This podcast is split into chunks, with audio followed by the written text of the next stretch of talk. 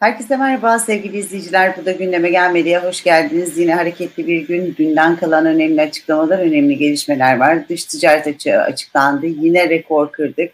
E, dün dolar 18'i aştı, 18.04'ü gördü. 18 sınırındaki seyrini sürdürüyor bugün. E, diğer taraftan e, yarın e, önemli bir açıklama bekleniyor. ABD tarım dışı istihdamı. Tabii bu arada FED yetkililerin mesajları da izleniyor. Oradan da enteresan mesajlar var.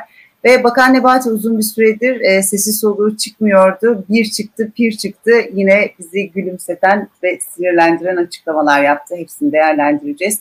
Ekonomist Murat Sürür Özbülbül de karşımızda. Merhaba Murat Bey. Merhaba sevgili Ebru. Evet, e, yaz sıcak geçecek demiştik. E, şimdi e, bu 2021-20 Aralık tarihindeki o işte 18'in üstündeki seviyeden sonra en yüksek seviye görüldü. 2022'de ilk defa dün 18 seviyesi geçildi. 18.04 seviyesi görüldü. E, işin açığı dış ticaret verileri açıklanan en önemli veriydi. Bu bize neyi gösteriyor? Kurların doğru noktada olmadığını gösteriyor. Yani bir hikaye anlatıyorlardı ya, kurlar önce artacak, sonra kur arttığı için işte ihracatımız artacak, ithalatımız azalacak. İhracat niye artacak? Türk lirası ucuz olunca bizim mallarımız yabancılara ucuza gelecekti. E, ithalatımız niye azalacak? E, pahalıya gelecek. İthal edemeyeceğiz. Yurt içinden temin etmek zorunda kalacağız. Veya ithal etmeyeceğiz. Bu dış ticareti açığını azaltacaktı. Dış ticaret açığı azalınca cari açık azalacaktı. Falan filan. E, ne oldu? Murat Bey bu arada hem ihracat hem de ithalat rakamlarını da söyleyelim mi izleyicilerimiz hani kafamızda daha da iyi otursun. Hani birisi ee, düşecek birisi çıkacak da aslında tam tersi olmuş. İhracat %13.4 artmış 18 milyar 550 milyon dolar olmuş.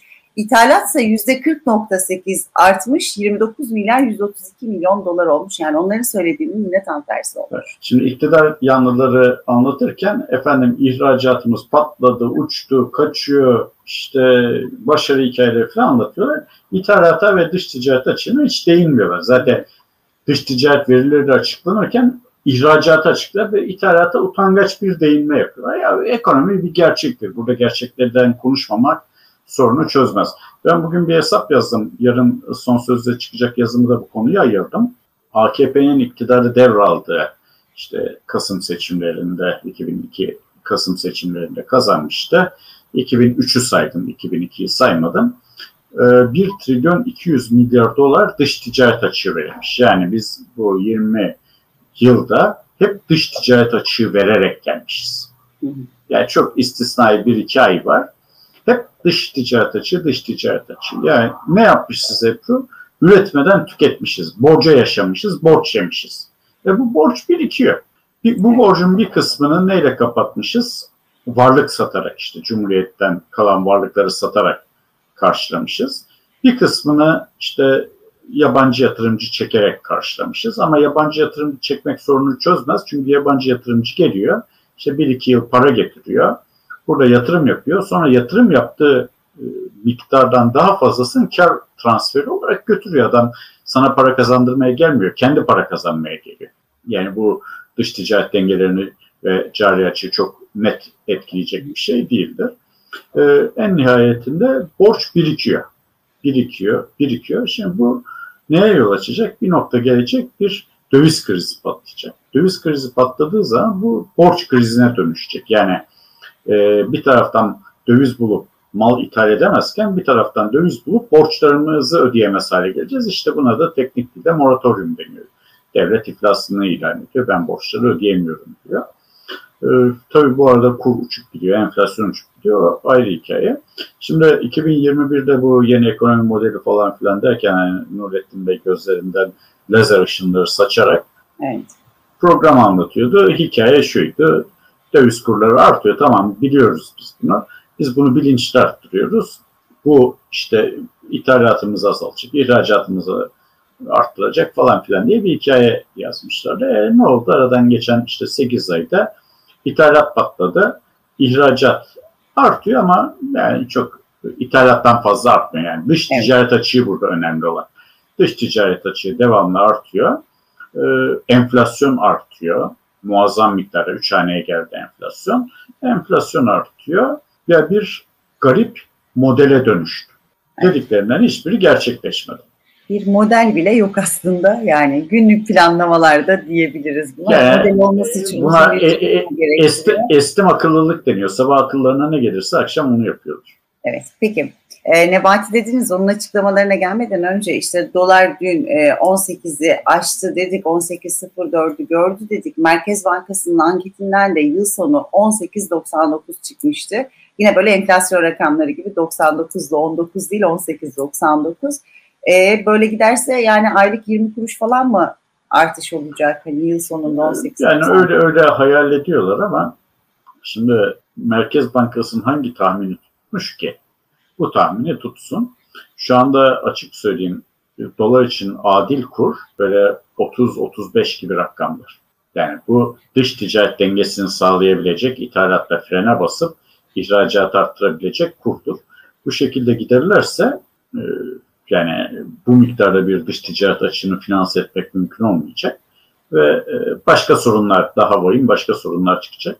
Onun için kurun ipini bırakmak zorunda kalacaklar. Fakat şimdi 2020 yılında kurun ipini bıraktığımız zaman tamam enflasyona etkisi olabilirdi ama kur korumalı mevduat gibi bir bela yoktu ortada. Yani şimdi elde bir saatte bomba.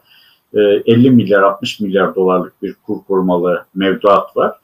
Döviz kuru, dolar kuru her 1 lira arttığı zaman bunun hazineye yükü, maliyeye yükü yaklaşık 50 milyar lira oluyor.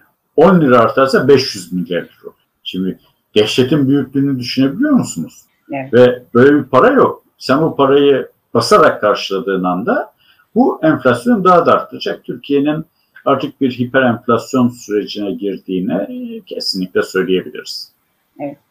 Amerika'da enflasyonla ciddi mücadele ediyor. Yarın da ABD tarım dışı istihdam verileri yayınlanacak. O da Fed'in faiz politikasına aslında biraz yön veren rakamlar. E, Fed'in yetkililerinin mesajları da merakla izleniyor tabii. Onlar ne diyecekler diye. E, son bir haftadır katıldıkları etkinliklerde e, Fed yöneticileri resesyon riskine rağmen enflasyonun kontrol altına almak için agresif bir mücadele vereceklerini neredeyse hep birazdan söyler duruma geldiler. E, bu da e, artık kararlı olduklarına, tamamen kararlı olduklarını gösteriyor. E, tabii bunun da bize etkileri ciddi olacaktır. Değil mi? E, elbette. Şimdi enflasyon bir ekonominin kanseridir. E, dün bir tweet attım epeyce de beğeni topladı. Para devletin namusudur. Onun buharlaşır. Devlete olan güven bozulmasın.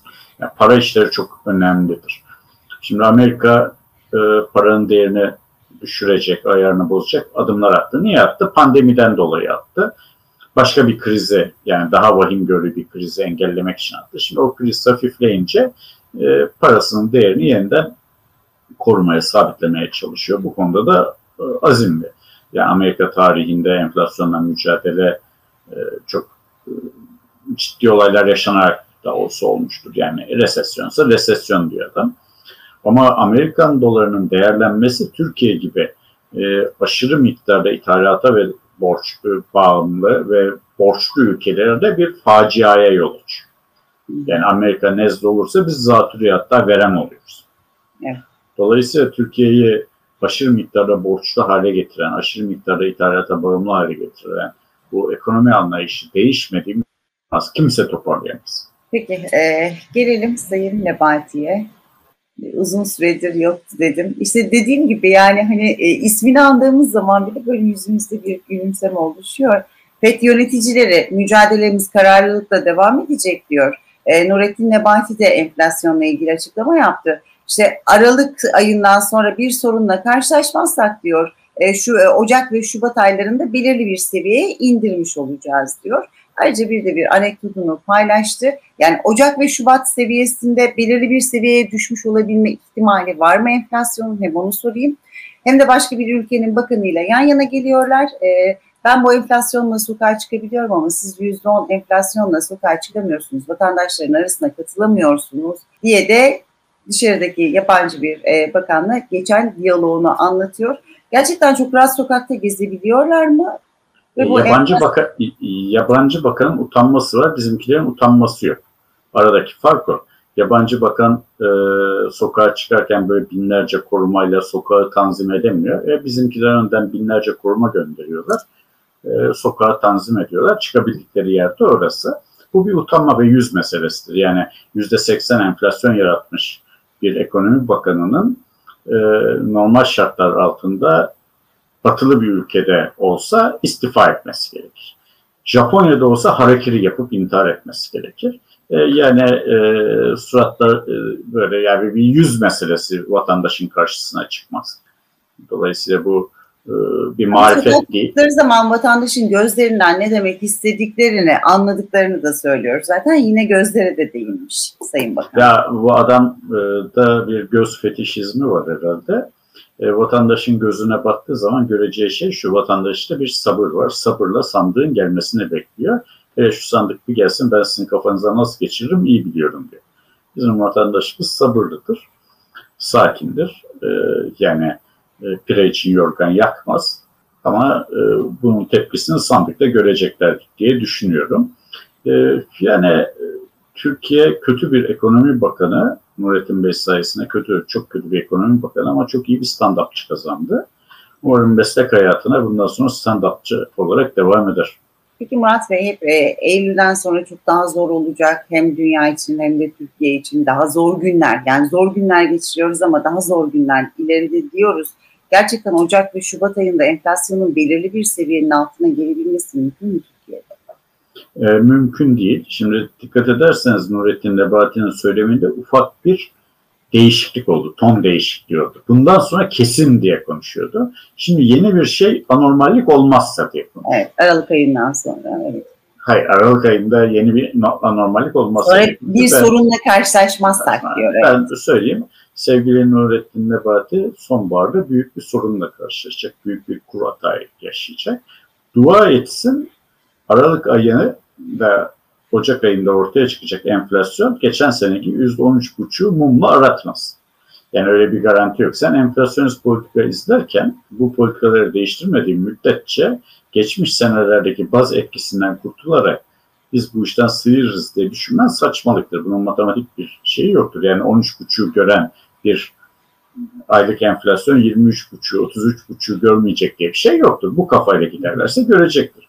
İşte 18'i gören kur 28'i, 38'i, 48'i görmeyecek diye bir şey değil. Dolayısıyla bunlar boş hayaller. İki, enflasyonun artış hızı baz etkisiye düşse bile fiyatlar düşmeyecek. Bunu da buradan söyleyeyim. Yani geçen sene diyelim ki %13,5 olan enflasyon bu sene her şey çok iyi gitse %3,5'a düşse 10 puan düşer ama fiyatlar 10 puan geriye gelecek demek değildir. Fiyatlar ne bileyim o devirde 1 milyon lira olmuşken veya 1000 lira olmuşken 1003 lira olacaktır. Geriye gelip de e, işte ne bileyim 10 puan düştü diye 990 lira olmayacaktır. E, bu da bir matematik yani e, tek umutlarını matematiğe bağlamış görünüyorlar. Peki. Bugün de böyle noktalayalım o zaman. Çok teşekkür ediyorum. Yarın görüşmek üzere. Görüşmek üzere.